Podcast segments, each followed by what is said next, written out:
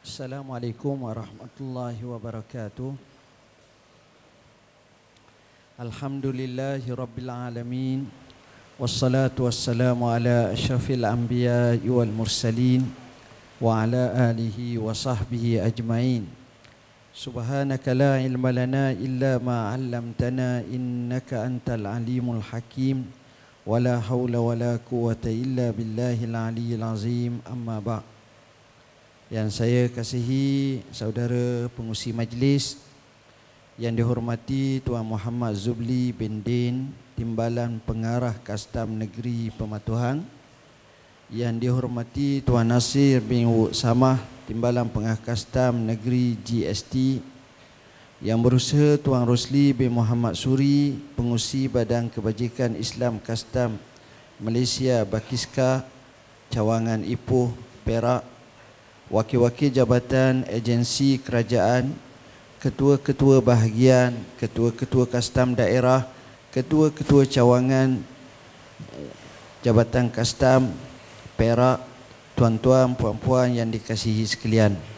Alhamdulillah pada hari ini kita bersyukur pada Allah Subhanahu Wa Taala kerana dengan izinnya kita dapat lagi bersama-sama dalam satu majlis mudah-mudahan ia memberi manfaat kepada kita semua.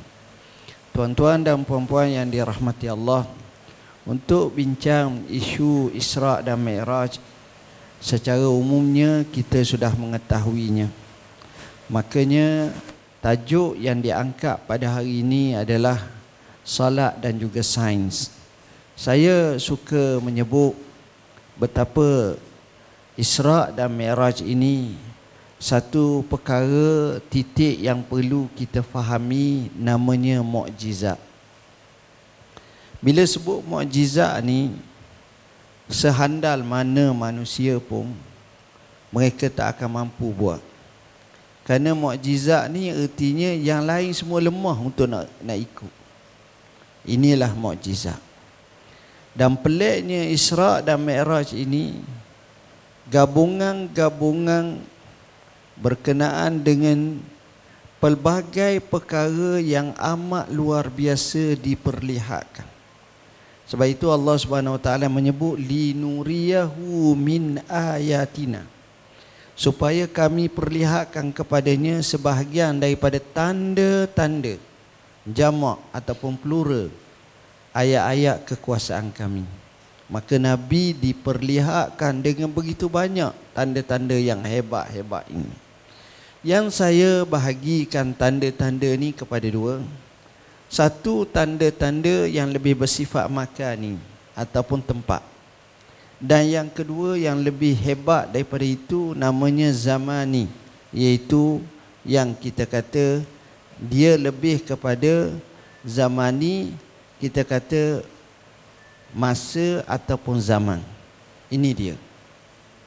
Jadi bila dinyatakan bahawa tempat ni dalam peristiwa Isra dan Mi'raj kita tengok Nabi berhenti banyak tempat.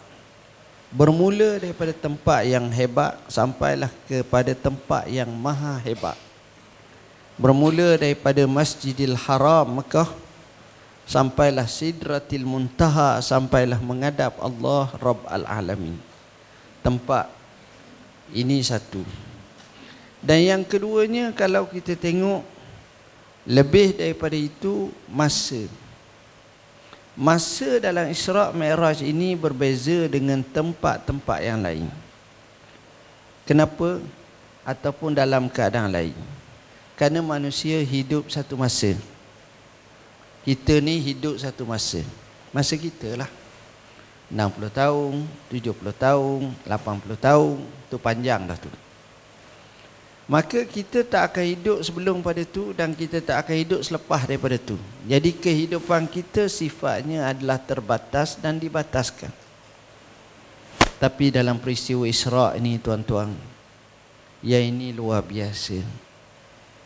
Nabi dikhabarkan dan diperlihatkan peristiwa masa ratusan tahun, ribu tahun sebelum itu.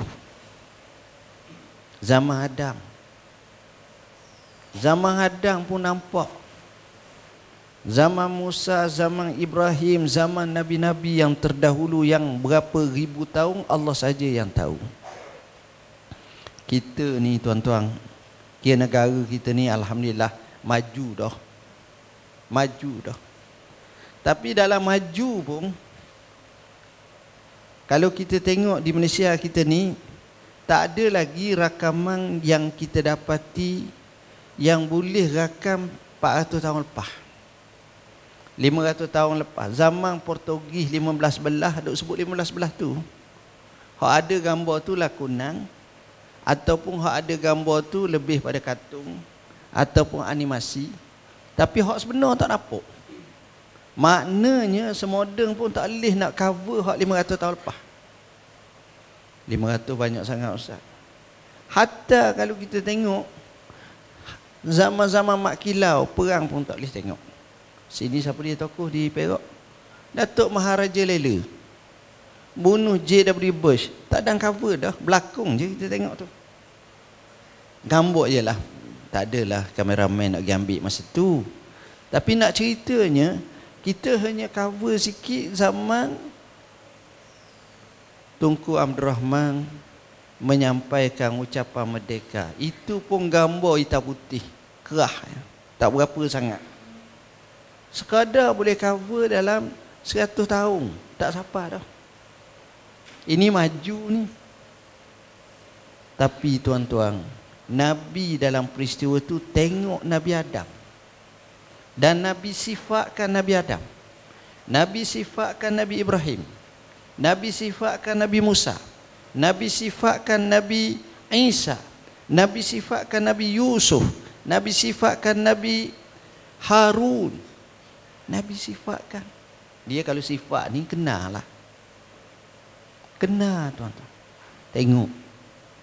Jadi masa yang terlalu, yang telah berlalu dapat dilihat. Oh ini hebat. Hebat.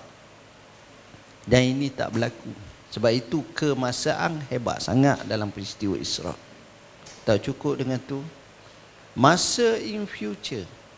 Masa akan datang. Masa akan datang kita payah nak sangka.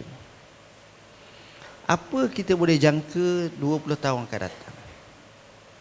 Bukan payah apa. Nak jangka apa yang akan berlaku selepas pilihan raya ni. Kita tak tahu apa-apa. Hak tu dekat tu. Tak berani tuan-tuan. Senyap je. Ni saya cakap ikhlas ni. Mana kita tak tahu. Sebab benda akan datang. Orang putih. Pernah saya tengok dia buat satu filem atau rencana macam National Geographic dia kata satu hari selepas kiamat seminggu selepas kiamat sebulan selepas kiamat setahun selepas kiamat sepuluh tahun sampai seratus tahun dia ambil lah cengkerik, dia ambil lah ting, ting air tu macam mana bila dah berlaku bung, macam mana kedudukannya. Kau dah tu je. Tapi nak lebih pada tu tak lepas. Dan gambaran tu pun tak merangkumi keseluruhan apa yang dinaskan dalam Quran. Maka di situ fahamlah kita betapa manusia bak ini lemah. Nabi dalam peristiwa Isra dan Mi'raj dia tengok akan datang. Dia tengok bukan semata-mata tengok, dia tengok syurga. Dia tengok neraka. Dia tengok alam-alam malakutullah. Jadi bila dia tengok in future yang jauh ke depan. Maka di sini kita kata peristiwa ni payah kita nak gambarkan. Dan cara Nabi cerita tu macam dia tengok depan mata. Dan memang pun. Tengok. Ini masa yang terdahulu pun kita lemah. Masa akan datang lagilah lemah. Jadi dua-dua dalam peristiwa Isra' dan Mi'raj Nabi nampak. Itu masalah masa.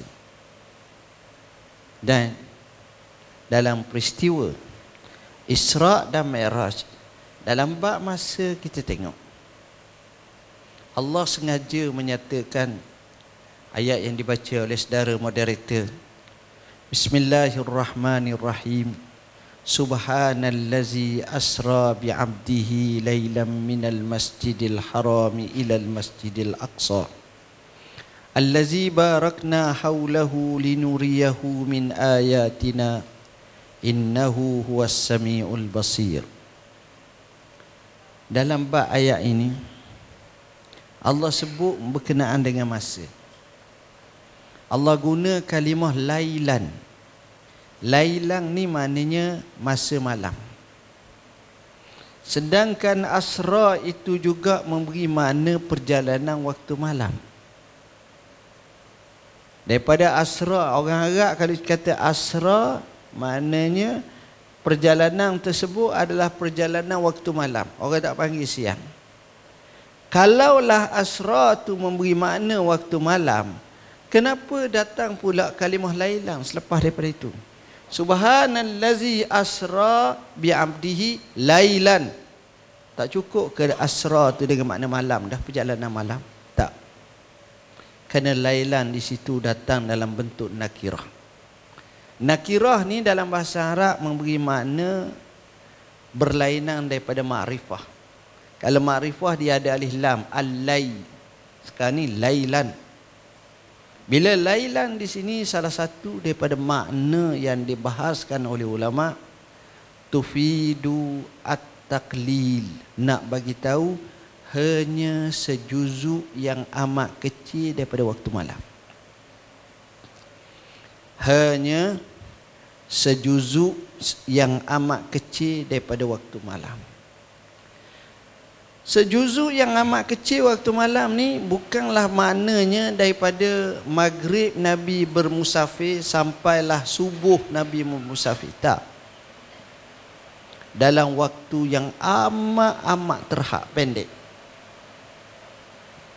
Ustaz, kalau pendek macam mana? Inilah subhana maha suci Tuhan. Inilah mukjizat.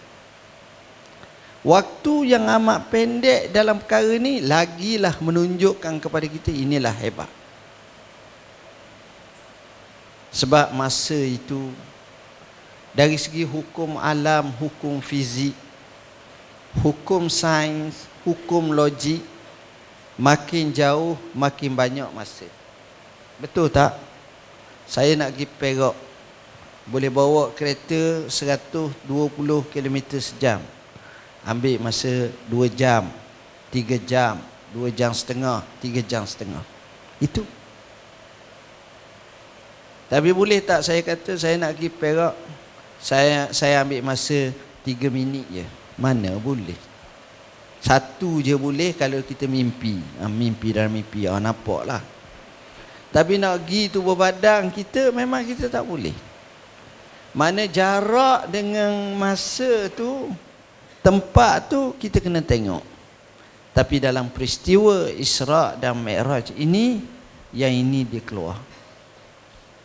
Dia bukan berdasarkan hukum fizik. Dia bukan berdasarkan kepada hukum sains. Dia bukan berdasarkan hukum matematik.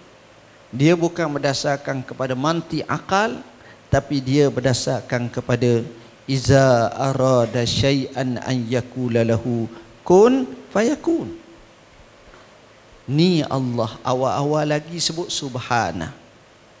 Kerana kamu jangan ikut pemikiran semata-mata tapi dia jauh daripada itu.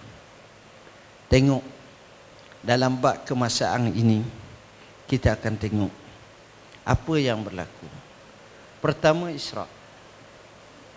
Kedua Mi'raj. Bila nak mengisrakan Nabi, ini bahasa nak israkan Nabi. Bukan Nabi pergi. Kalau Nabi pergi, itu perbuatan makhluk. Tapi bila asra, maknanya itu perbuatan Tuhan. Maha suci Allah yang memperjalankan hambanya. Perbuatan makhluk beza dengan perbuatan Tuhan. Amat beza. Jadi hukum akli tak boleh pakai dalam bab ni.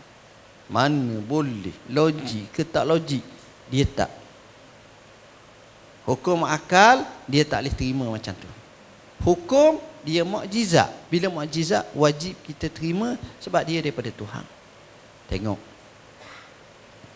Maha suci Allah yang memperjalankan hambanya. Jadi dia nak berjalan ni macam mana? Kita pun tengoklah. Kita kadang-kadang dengan kaki kita pergi masjid.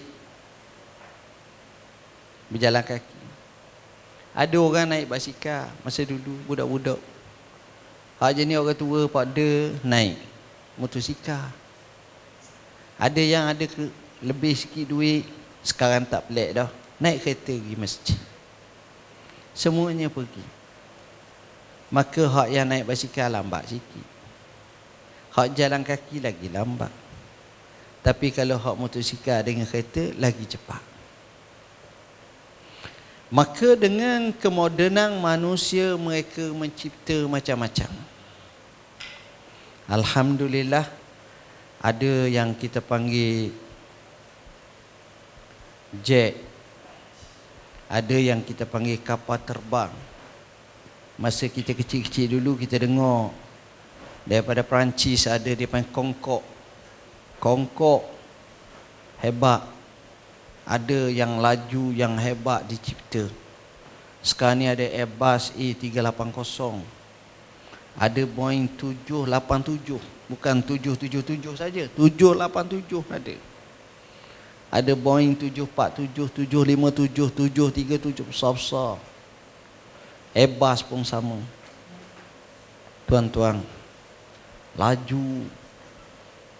Tapi sehingga setakat ni, tak ada satu pun makhlukullah yang bernama manusia yang dianggap sebagai ahlul ikhtisas pakar yang luar biasa boleh mencipta satu kenderaan yang mengatasi cahaya.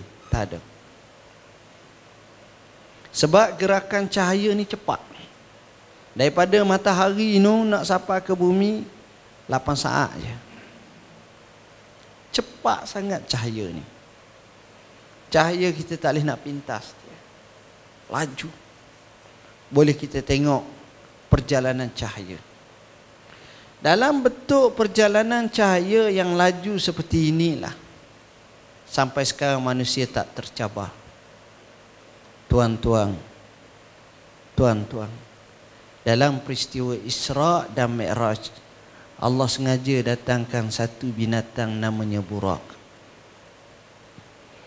Saat dunia maju sekarang, mengkaji jutaan tahun lepas, dengan macam-macam jenis nama dinosaur. Ada nama Saurus ke apa nama apa ni Argentinosaurus ke macam-macam saya tengok Allah letih saya tengok. Tak tahu fosilnya ditemui. Tapi setakat ni orang tak pernah bertemu fosil borok. Ada.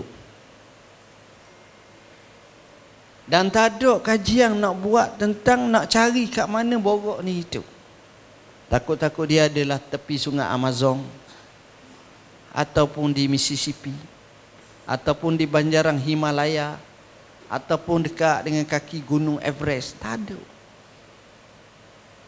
Sebab apa? Sebab ia made in Tuhan. Daripada Tuhan.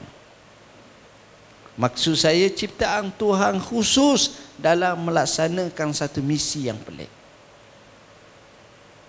Allah sengaja tak bawa kuda walaupun kuda disebut dipuji dalam Quran.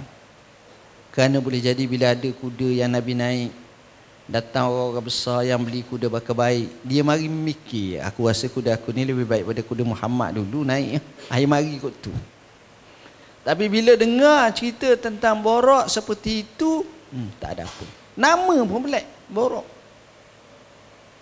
Tak ada pun binatang nama borok. Ada binatang nama borok. Nak pergi makan borok rumah saya tiga ekor. Tak ada. Tak ada. Pergi ke zoo pun tak temu borok. Temu ada. Zoo, zoo yang terbesar lah. Jangan zoo Taiping je. Zoo negara. Zoo negara. Ada ni kandang borok seekor. Tak ada. Dan dia tak ada.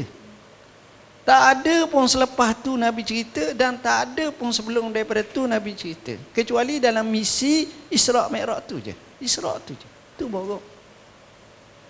Dan nama borok ni pun pelik. Orang Arab kata Dinamakan borok itu borok kerana pertama lisyiddati bayadhihi kerana putih sangat. Binatang ni putih.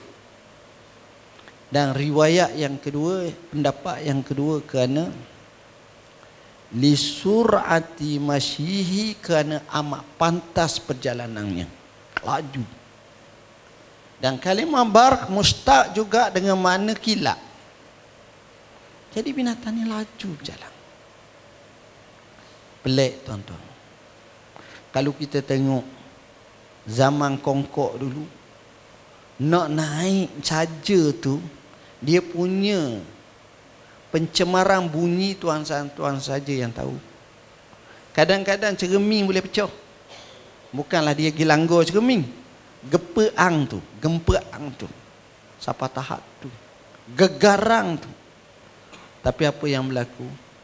Sepantas itu seorang orang Mekah pun tak sedar masa tidur. Ini mesra alam. Tak ada apa. Sebab itu kalau kereta besar, kereta mahal, mesti hak mahal-mahal, dia mari tepi kita pun kita tak sedar bunyi. Tapi kalau kereta hak 60 hang tu, sekapung dengar. Bong. Ingat laju dah bunyi enjin kuat. Contohlah. Apa yang saya nak sebut ialah tengok satu binatang tu. Yang kedua mana ada binatang boleh laju macam tu. Kuda. Banyak kita dengar tempat-tempat belum berkuda. Tak boleh laju macam tu. Kita tengok kereta-kereta yang hebat. Di litas pang tu. Ferrari ada. BMW ada macam-macam kereta ada bawa sekadar 300 batu 300 km sejam. Paling loncat pun 400 tu je yang Michael Schumacher bawa tu. Hak pok-pok ni bawa laju setakat tu je. Tapi tuan-tuan bayangkan satu binatang namanya borok boleh pergi sejarak mata memandang begitu pantas. Cepat yang amat sangat Tengok masa. Kedua, kalau kita tengok dalam perjalanan tersebut, dia ada namanya Mi'raj. Mi'raj ni apa benda tuan-tuan? Mi'raj ni maknanya tempat naik. Dalam bahasa dia panggil mas'a. Dalam bahasa moden kalau kita panggil juga lift lah lift. Tapi nama Mi'raj ini yang tempat Nabi naik ini bila naik ni mana kata ha? dia bukan naik dah ke depan itu. Saya naik dah ke depan. Ha, tu bukan naik. Betul lah kita naik kereta api dia jalan tak depan tapi maksud saya kalau saya naik naik tangga tak kata ha. Dia tak naik tu. Mi'raj. Sebagaimana Isra melalui Borok Mi'raj ni dia naik sehingga luar biasa. Kita tengok Amerika maju. Kita tengok Rusia maju. Sekarang kita tengok China cuba maju. Kita tengok Jepun maju. Masing-masing melakukan perlumbaan untuk menguasai angkasa raya. Sehingga mereka membina sesama mereka namanya Stesen Angkasa Lepas yang antara menjuarainya adalah NASA. Duduk di angkasa lepas. Angkasa lepas pun termasuk bulan, termasuk matahari, termasuk semua sekali ini ni dipanggil di bawah cakrawala. Dalam gugusan semuanya ini masih dalam ruang lingkup langit dunia. Yang Allah sebut dalam Quran walaqad zayyana as-samaa'a ad-dunya bimasabiha wa ja'alnaha rujuman lisyayatin. Dan kami hiasi bagi langit dunia dengan bintang-bintang. Lampu-lampu dengan maksud bintang-bintang yang fungsinya untuk menerangi alam ini. Tengok. Maknanya apa yang dibuat oleh manusia sehebat, sebijak masih lagi dalam ruang lingkup langit dunia. Tapi dalam Mi'raj dia menuju lapisan langit. Allah saja yang tahu. Bukan lagi langit dunia. Merentasi langit pertama, kedua, ketujuh sampai ketujuh. Dalam Quran sebut sab'an samawat ada tujuh lapis langit. Ni, ni jauh. Sehingga sampai kepada atas lagi sidratil muntaha. Sidrah dengan mana pokok berdara. Disifatkan dalam hadis menyatakan daun tu saja macam besar macam ibarat seperti seperti telinga gajah. Ka'azanil fiyalah. Besar tuan-tuan. Soalnya masih lagi saya sebut bab kemasaan. Berapa jarak tu jalan kata. Banyak negara-negara maju. Bila mana pergi menuju ke atas dia lemah. Kerana belanjawangnya itu melampau teramat banyak. Akhirnya letih. Berapa banyak kegagalan demi kegagalan berlaku. Pernah tak kita tengok masa nak naik meletup ataupun masa turun macam mana kapal Columbia apa lagi kapal-kapal nama begini? Ini berlaku. Dan persediaan-persediaan tapi dengan Allah Mi'raj luar biasa. Nabi sifat-sifatkan. Sebagaimana Nabi sifatkan dalam bentuk alam-alam dunia alam-alam sufli alam bawahan. Maka Allah beri tunjuk pada Nabi alam alam ulwi alam alam tinggi alam alam samai alam alam langit. Tak cukup dengan itu alam malakutullah. Subhanallazi biyadihi malakutu kulli syai'in. Malakut. Sampai alam-alam macam ini. jadi tengok merentasi kehidupan Nabi satu gambaran dalam peristiwa Isra dan Mi'raj ni zaman yang telah berlalu zaman yang akan datang zaman yang seterusnya penhujung semuanya Nabi melalui. Nah, sebab itu cerita orang putih cuba buat menerebus zaman dulu 600 tahun lepas menerebus zaman sekarang. Itu pun fiction je itu sangkaan angang-angang khayalan tapi bukan in reality. Sebab boleh jadi jauh benda perkara lain yang kita mungkin tak terjangkau di akal kita, kemampuan kita. Tengok tuan-tuan. Jadi kemasaan. Peristiwa ini seolah-olah saya suka ambil pahaman bahawa antara perkara yang dititik beratkan ialah menggunakan masa sebaik mungkin. Orang berjaya orang yang pantas menggunakan masa. Orang yang berjaya masa yang sedikit banyak perkara dapat disettlekan. Orang yang berjaya bagaimana dia menappreciate dari segi masa. Orang yang berjaya bagaimana dia benci buang masa. Orang yang berjaya tindakannya jauh berbeza dengan orang gagal orang yang gagal banyak masa sikit benda tak selesai. Orang yang berjaya sikit masa banyak benda yang boleh selesai. Ini penting. Jadi bagi saya signal Isra dan Mi'raj adalah lebih kepada kemasaan. Kenapa? Karena Isra itu perjalanan daripada Masjidil Haram ke Masjidil Aqsa berapa ditempuhkan masa kurang amat sedikit daripada sejuzuk malam. Bukan daripada satu malam daripada sejuzuk malam. Begitu juga daripada Mi'raj daripada Baitul Maqdis ke Sidratil Muntaha sehingga menghadap Allah Rabb al-Alamin. Berapa jarak itu kemasaannya betapa pantasnya masa tersebut. Ini poin yang utama masa. Jadi kita kena tengok, kena faham, biarlah kita menjadi orang yang benar-benar mengasihi, mencintai dan menghormati masa yang ada pada kita. para ulama menyebut seperti Syekh Abdul Fattah Abu dalam kitabnya Qimatuz Zaman Indal Ulama nilai masa di sisi ulama bagaimana dia kisahkan bagaimana ulama menggunakan masa semaksimum mungkin untuk menzahirkan kejayaan, kecemerlangan, kegemilangan dalam kehidupan kita. Mudah-mudahan Allah beri kefahaman yang baik berkenaan dengan masa pada kita.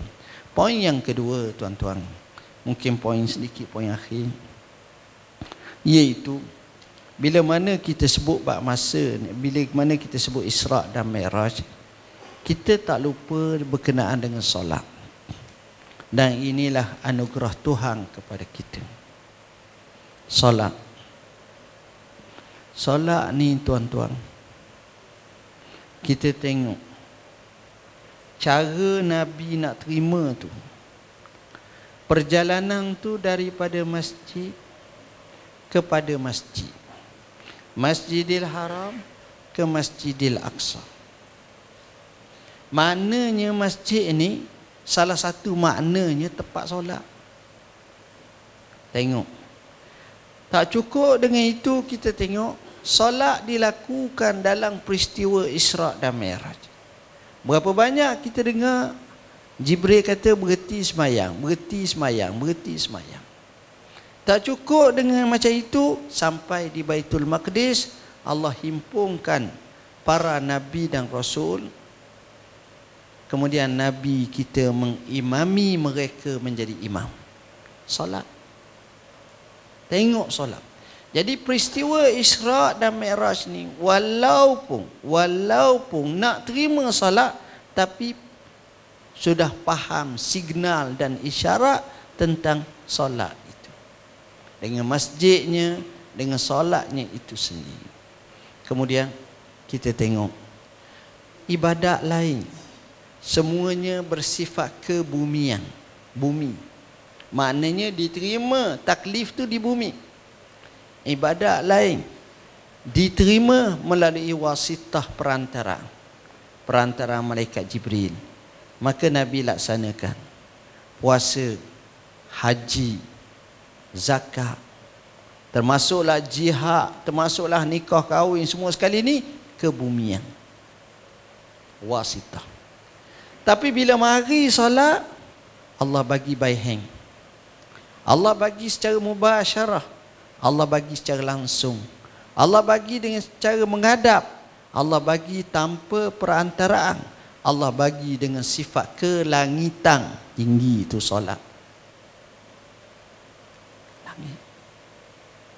Beza. Daripada situ sebenarnya solat ini dia memberi seribu satu macam keistimewaan makin kita gali makin kita rasa lemah dan tak mampu. Solat. Satu-satunya permohonan Allah Ta'ala dalam bentuk arahan paling banyak namanya solat. Satu-satunya kecaknaan keprihatinan dan kepedulian Nabi ialah solat. Dan dia mempunyai fungsi yang pelbagai tuan-tuan mengkaji bab solat ni luar biasa. Sebab manusia akan tenang dengan solat. Kata Nabi sallallahu alaihi wasallam ya Bilal arihna bis salah wahai Bilal tenanglah kami dengan solat. Solat dia membawa kepada penyejuk mata hati. Nabi sebut dalam hadis waju'ilatis salatu qurratu ainil li dijadikan solat tu penyejuk penawar mata hati. Orang tu menikah tak dapat anak. Tiba-tiba dapat anak Allah sayangnya anak tu tuan-tuan sawi. Gimana penat pun bila tengok anak seronok suka. Itu gambaran dia penawar dan penyejuk mata hati. Solat kalau kita tengok penyelesai masalah Tuan-tuan ada seribu satu macam masalah? Solat. Ustaz kita ni kemarau panjang? Solat. Ustaz kami ni masalah rezeki payah? Solat. Ustaz saya ni sibuklah hidup? Solat. Ustaz saya dengan laki bini dengan keluarga ni porak peranda masalah. Solat. Semua solat. Sebab tuan-tuan kalau faham minta kita dalam solat ni mintakan yang Allah ajar dan Nabi ajar cara kita minta. Contohnya kita minta kaya. Dalam solat bukan isu kaya. Kita minta. Tapi dalam solat minta bukan kaya tapi dalam solat kita minta berkat dengan kurniaan Tuhan. Isu tu besar. Kita semayang namanya subuh kita baca doa kunut wa barik lana fi ma ya Allah berkatlah apa yang kamu kurniakan kepada aku. Bukan sekadar nak suruh kurnia tapi nak suruh keberkatan. Kerana bila keberkatan natijahnya dipahalakan Allah. Natijahnya itu adalah rezeki yang halal. Natijahnya itu adalah selamat daripada yang haram dan syubhah natijahnya kita dapat manfaat daripada rezeki-rezeki tersebut. Ini kesan daripada solat tersebut. Jadi apa kita kisah? Solat. Solat tuan-tuan. Nabi nak perang dalam perang badar. Musuh ramai. Three times. Tiga kali ganda. Lebih kurang. Tentera Islam 300 lebih. Mereka hampir 1000 lebih. Tapi tuan-tuan. Malam tu Nabi sembahyang, sembahyang, sembahyang. Natijahnya rizak Allah menangkan Islam. Allah menangkan Nabi-Nya. Tengok solat. Jadi solat pun ada. Para sahabat telah buat orang kata tu Nabi ya Rasulullah. Eh, saudara, ustaz tu Nabi, orang lain mungkin tak. Tak. Tuan-tuan baca sejarah pembukaan kota Konstantinopel oleh Muhammad Al-Fatih. Muhammad Al-Fatih bila boleh buka dalam usia 23 tahun ataupun 21 tahun usianya. Pagi nak buka tu semayang subuh yang paling ramai sekali. Bila tengok semayang subuh macam ni orang akan gerung tuan. Sultan Muhammad Al-Fatih rasa tafaul mesti menang. Menang sungguh. Selepas hampir sembilan kali percubaan. Sembilan kali cuba bukan boleh nak masuk pun tak. Sebab siapa pernah pergi ke Turki, laut tu dirantai. Dirantai. Dijaga betul-betul. Dan Nabi sebut dalam hadis, Latuf tahunnal Kustantiniyatu. Fala ni'mal amiru amiruha wala ni'mal jaish zalikal jaish. Kota Konstantinopel pasti akan dibuka. Sebaik-baik tentera, sebaik-baik pemerintah-pemerintah yang membukanya, sebaik tentera-tentera yang menyertai pembukaannya. Natijahnya satu kemenangan yang besar berlaku, tuan-tuan. Tengok solat semua sekali. Kita nak minta ujang, solat. Kita sudah nikah. Solat. Walaupun hadis tersebut dibahaskan oleh ulama. Kita tengok gerhana, solat. Kita ada hajat, solat. Jadi solat ni tak boleh lagi dalam kehidupan. Cuma satu benda lah tuan-tuan. Siapa sekarang kita tak dapat. Kita tak dapat ni maknanya amat nadir dan payah. Apa dia? Khusyuk dalam solat. Tapi hak ni kena tajuk besar benar lah.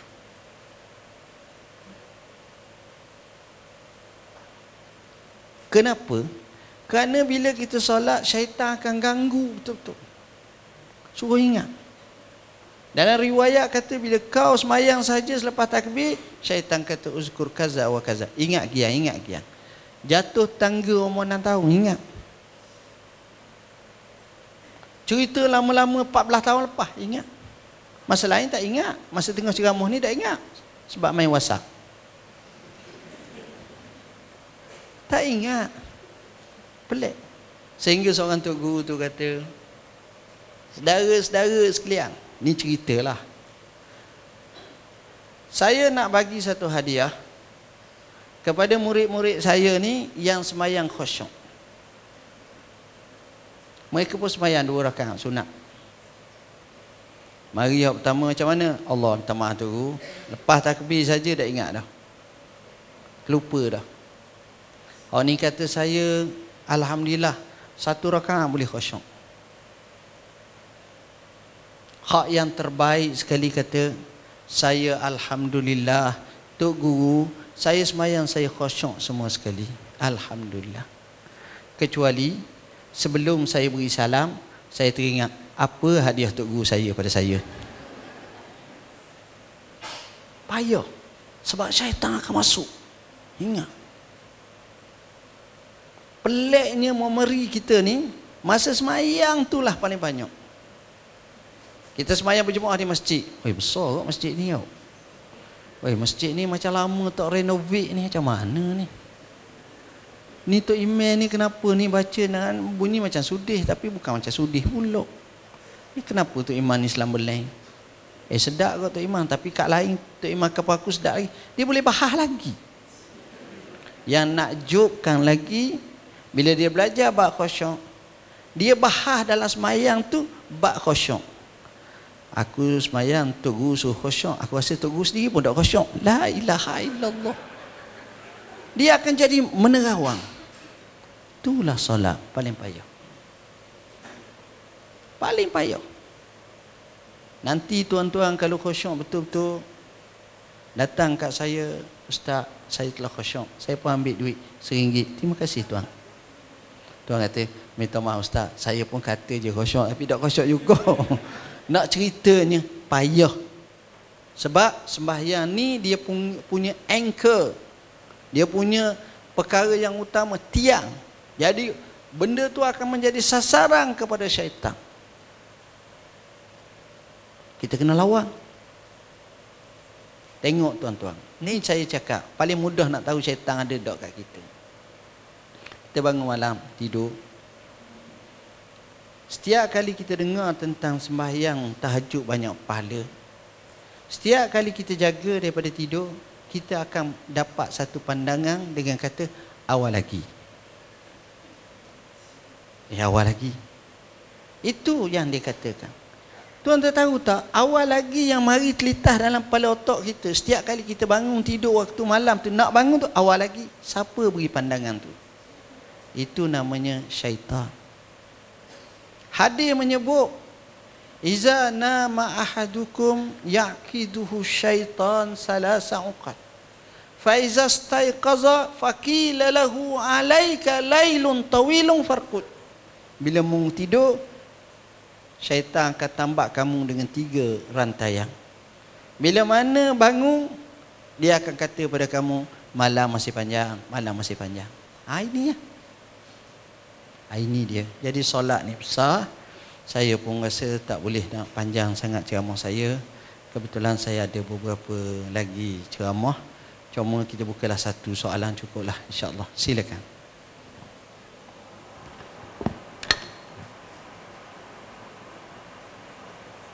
Alhamdulillah, terima kasih kepada bahagia Sahibul Samahan Datuk Dr. Zulkifli Muhammad Al-Bakri di atas kupasan berkaitan dengan Isra' Miraj khusus berkaitan solat dan insyaAllah sebenarnya Dr. untuk jam kat sana tu lebih cepat sikit. Lebih cepat 10 minit daripada jam yang sebenar. Jadi seterusnya kita buka peluang untuk tuan-tuan dan puan-puan untuk bertanyakan soalan yang boleh akan dijawab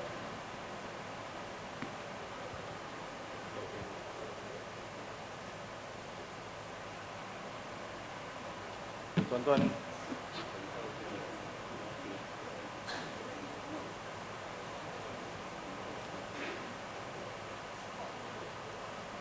Tuan-tuan dan puan dibenarkan untuk bertanyakan soalan insya-Allah akan dijawab oleh uh, bahagia Sahibus Samaha dan dimaklumkan juga kita hari ini kita sediakan senaskah Al-Quran bagi setiap yang bertanyakan soalan.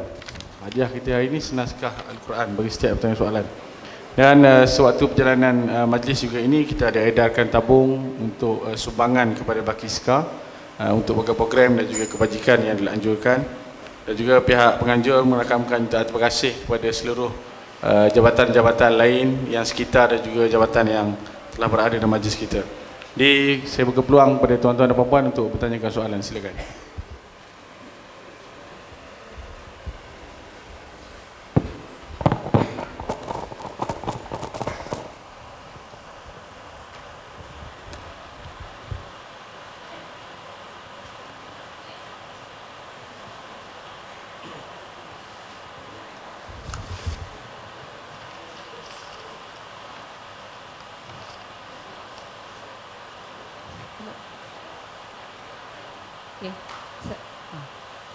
Assalamualaikum warahmatullahi wabarakatuh.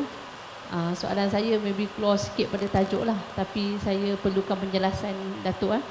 Sebab ada seorang kawan saya yang Muslim Hujah dia macam ni Dia kata uh, kita orang Tuhan lain-lain Semayang pun cara maybe lain-lain Tapi kita tak ada gaduh sama kita Bab agama Apa saya orang Islam ah Semayang sama Semua bentuk semayang semua sama Tapi suka gaduh-gaduh So macam mana saya nak terangkan dari segi dari bahasa yang seorang non muslim tu boleh faham.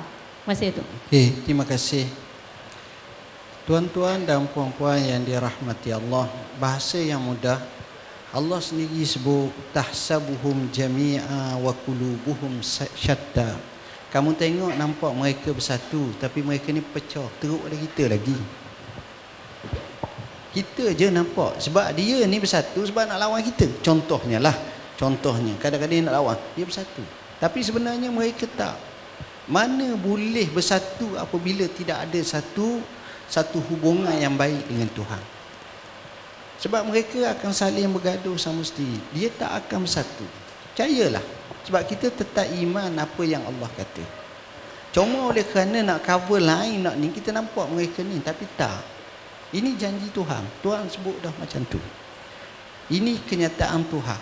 Nampak je mereka ni nampak bersatu semua. Dah. Atas siapa nak bersatu? Saya ambil satu kisah. Seorang. Seorang sahabat. Seorang kafir lah. Seorang orang Rum.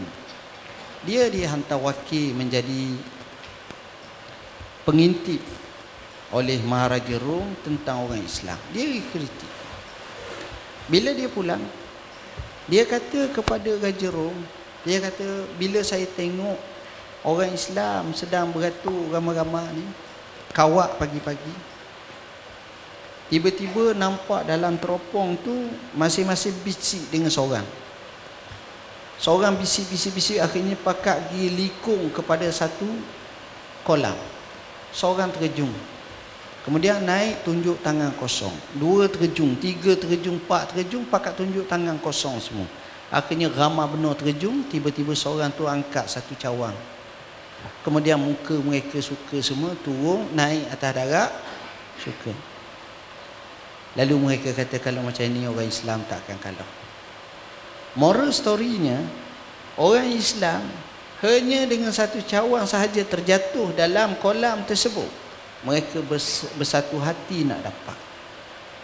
Sedangkan cawang tu termasuk dalam harta. Harta ni penjagaan tu nombor lima hifzul mal. Nombor satu jaga agama. Yang kedua jaga nafsu jiwa.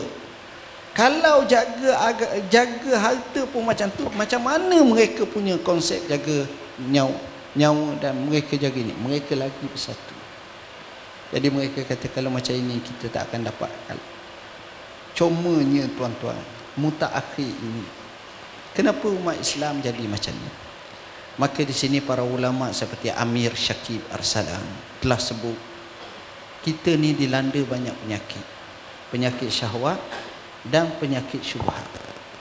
Dua penyakit ini menyebabkan kita jatuh merudum dan tidak ada lagi rasaan kekeluargaan, kesatuan.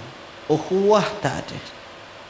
Masing-masing nafsi-nafsi masing-masing tomak masing-masing laba masing-masing dengan sifat dendam kesumat. Bila ini telah merajai tanpa dilihat dan bentuk tasawuf dengan bentuk hati pembersihan maka akhirnya mereka tak dapat lagi bersatu. Mereka akan bermusuh-musuhan. Bahkan dia tengok kawan dia itu sebagai musuh yang lebih teruk daripada musuh Islam sendiri.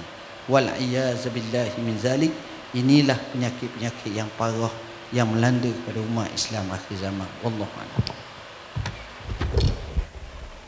Terima kasih seterusnya saya silakan untuk soalan seterusnya.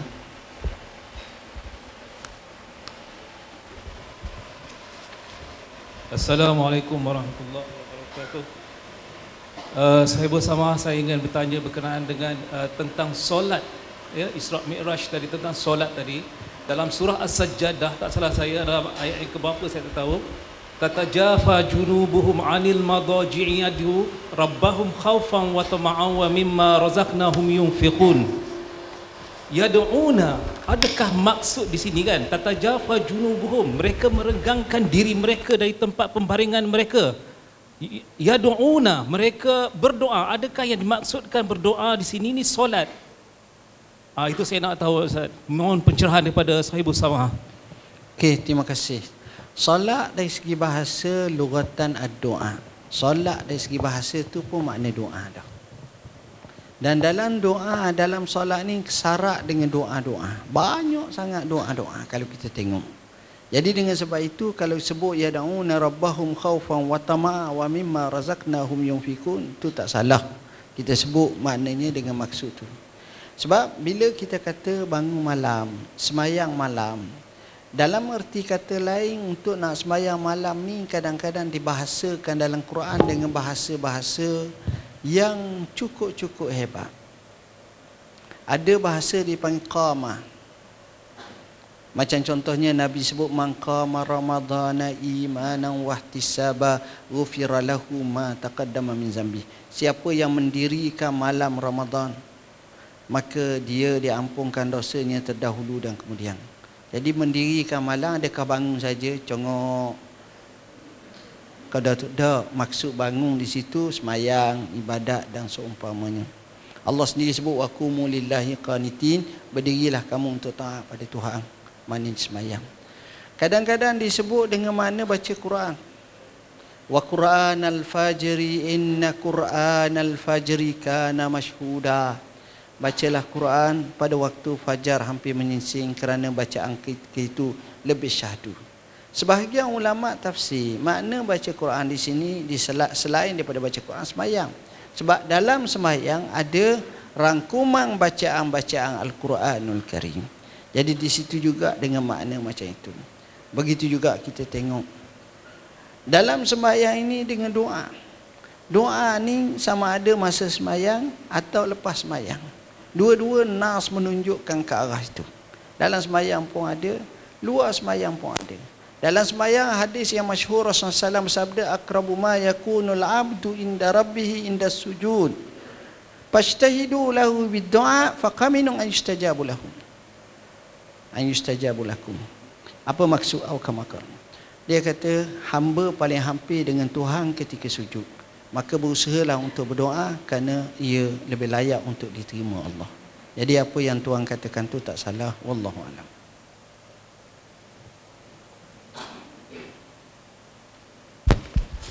Silakan soalan seterusnya.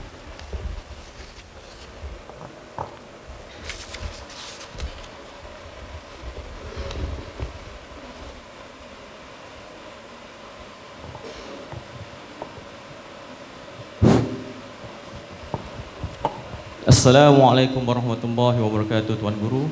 Soalan saya pendek saya itu berkenaan pencerahan berkenaan dengan lima makom dan lima hakikat di dalam solat. Tinggi soalan orang custom ni memang kom dah. Tuan-tuan dan puan-puan yang dirahmati Allah, saya sejujurnya dalam masalah uh, hakikat solat, makam seumpamanya, saya syurkan kita boleh tengok dalam buku kami kitab tasawuf. Belakang tu ada kitab tasawuf, kitab Ahasinul Kalim Syarhul Hikam. Kita akan sebut Ibnu Athaillah Sakandari rahimahullahu taala dalam hikmah-hikmah terakhir dalam hikmahnya yang jumlah 261 hikmah dia sebut as-salatu mahallul munajah. Solat itu sebagai tempat munajah. Dia sebut dalam hikmah yang lain sebagai solat itu sebagai ma'din ataupun bahan galian dalaman. Jadi solat ni tuan-tuan, kalau kita tengok dia punya kedudukan dia cukup istimewa. Cuma cara untuk solat itu berbeza berdasarkan nombor satu makrifah seseorang kepada Tuhan. Makin dia makrifah, dia lain. Makam yang mana mereka solat dalam keadaan makrifah kepada Allah berbeza. Sebab itu kalau kita tengok Orang ni solat, orang tu solat tapi mutu kualiti orang ni solat jauh lebih hebat. Orang ni solat, orang tu solat, orang ni jauh lagi hebat. Kenapa? Kerana penadaan itu. Bila mana dia kata inna solati wa nusuki wa mahyaya wa mamati lillahi rabbil alamin. Dia sebut dalam salat dia kata apa? Wajjahtu wajhiya lillazi fataras samawati wal. Aku hadap mukaku pada Tuhan. Sebab itu Ali Zainal Abidin rahimahullahu taala bila dengar saja orang azan, bila nak ambil wuduk saja mukanya pucat kuning. Orang tanya kenapa sampai tahap tu? Kata dia ilaman unaji kepada siapa aku nak munajat? Kepada Allah. Jadi aku takut sebab dia kenal Tuhan dengan sebenar-benar. Jadi makom-makom tu mungkin dari sudut pembahagian-pembahagian yang paling pentingnya laksanakan dengan apa yang nas ilahi kata qad aflahal mu'minun allazina hum fi salatihim khashi'un. Ini yang kita nak wallahu alam. Silakan untuk kedua soalan terakhir. Bismillahirrahmanirrahim. Uh, Assalamualaikum yang bagi Datuk. Uh, saya nak tanya, kusyuk dalam solat. Uh, Biasa kita solat ni biasalah ada anak-anak kan. Bila datang uh, bila kita dah tengah solat diganggu, boleh tak kita ulang semula bacaan-bacaan solat ataupun kita solat semula? Terima kasih Ustaz. Okey, dalam masalah tentang solat kali kedua ini khilaf di kalangan ulama. Ada yang menyatakan boleh, ada yang menyatakan hukumnya makruh. Tapi berdasarkan kepada nas-nas, kalaulah dia nak buat betul-betul ada tujuan-tujuan tertentu, maka dibolehkan. Maksud saya sebagai contoh, Tawus bin Kaisan, seorang ulama besar. Bila anak dia semayang, anak dia terlupa masa tahiyat akhir baca Allahumma inni a'udzubika min azabi jahannam wa min azabil qabr wa min fitnatil masihid dajjal wa min fitnatil mahya wal mamat wa min fitnatil masihid dajjal wa minal ma'sam wal maghram dia tanya anak dia baca tak? Ni anak dia kata tak baca. Ulang semula. Sedangkan bacaan tu sunat ya. Tengok nak ceritanya mereka buat macam tu. Ada sejarah menunjukkan sahabat yang mana dia semayang. Dia semayang. Bila mana dia pergi satu tempat lain dia semayang sekali lagi. Maka Nabi suruh macam ni berdasarkan kepada satu kes dua orang sahabat masuk masjid dia Nabi semayang dia duduk congok tepi masjid. Nabi kata apa? Tak mayang. Dia kata on the way dia masuk waktu kami semayang dah ya Rasulullah. Ya, Nabi kata kau semayang, semayang yang kedua jatuh sunat pada kamu. Tengok kerana ada elah untuk berjemaah dan rai setepak ni. Tengok dia tak kata semayang kedua jadi fardu sebab hak tadi semayang fardu dah. Ha, jadi semayang. Sayyidina Umar pernah tengok seorang lelaki semayang cepat. Sayyidina Umar kata irji' fasalli mumayam mula. Dia pun semayang cepat juga. Sampai tiga kali barulah lambat. Sayyidina Umar panggil dia. Hak mana satu kamu semayang kerana Allah? Dia kata hak pertama. Hak akhir lambat tu aku semayang kerana mu. Kalau tak mu suruh aku lagi. Sayyidina Umar kata betul. Betul jawapanmu betul. Lillahi ta'ala. Satu orang musik fi salah. Musik ni maknanya semayang tak baik zaman Nabi. Semayang laju. Nabi kata irji' fasalli fa innaka lam tusalli. Dia semayang lagi. Akhirnya dia kata alimni ya Rasulullah ajar. Nabi pun ajarlah dia semayang sesuatu. Jadi bab semayang tadi bukan tak boleh, boleh. Cuma dibimbangi kok datang lagi satu penyakit namanya was-was.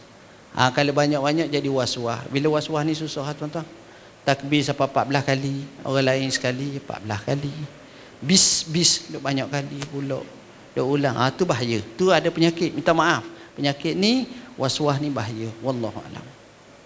Last lah. Soalan last. Silakan soalan terakhir. Sila depan ni. Ni. Ha.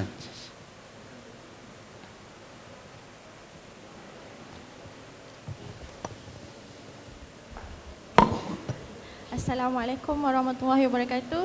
Um, Ibu Bakar Datuk, um, berkenaan dengan solat malam, um, saya just nak tanya, uh, macam yang Datuk terangkan tadi, kita kalau macam solat malam, kita lewat-lewat, duduk lewat-lewat kan.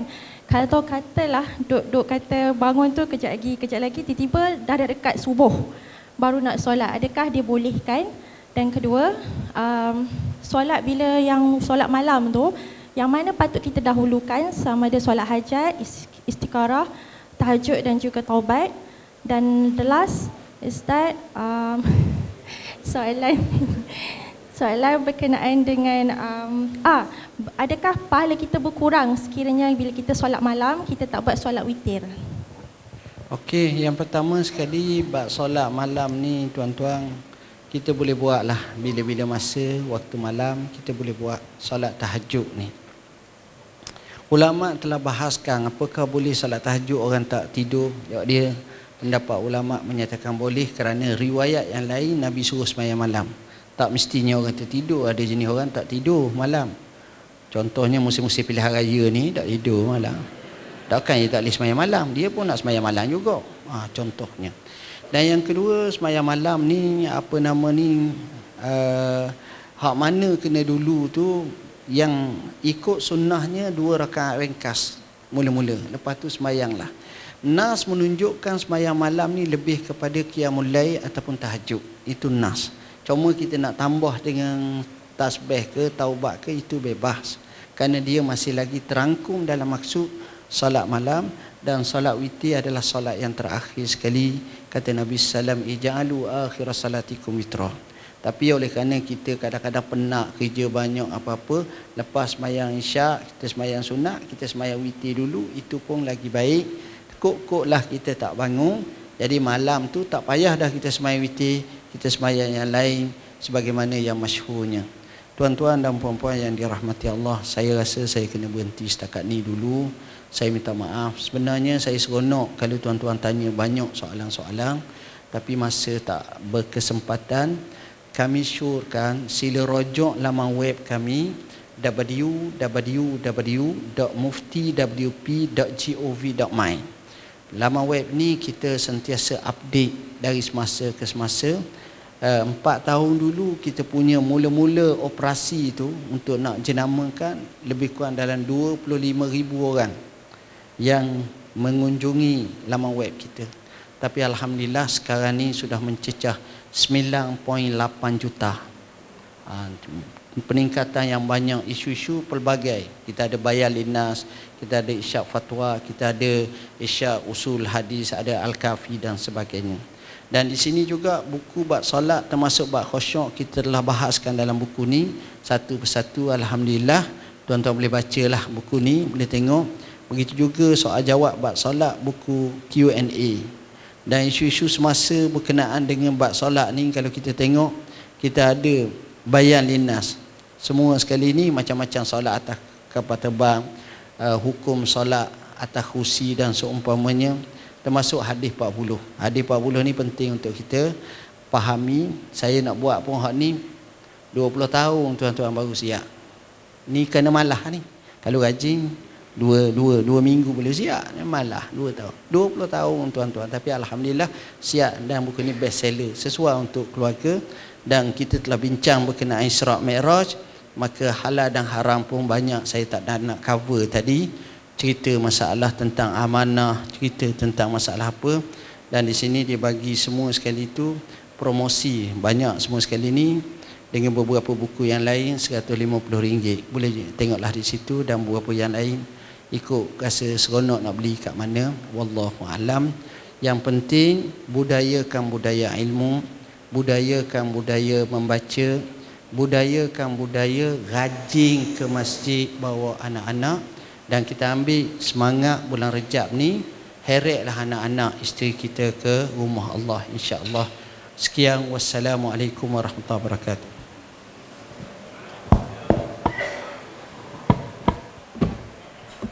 Waalaikumsalam warahmatullahi wabarakatuh. Alhamdulillah syukur kepada Allah Subhanahu wa taala kerana kita telah sempurna dan uh, majlis kita pada pagi ini. Jutaan terima kasih dan penghargaan kepada Bahagia Sohibul Samahan Datuk Dr. Zulkifli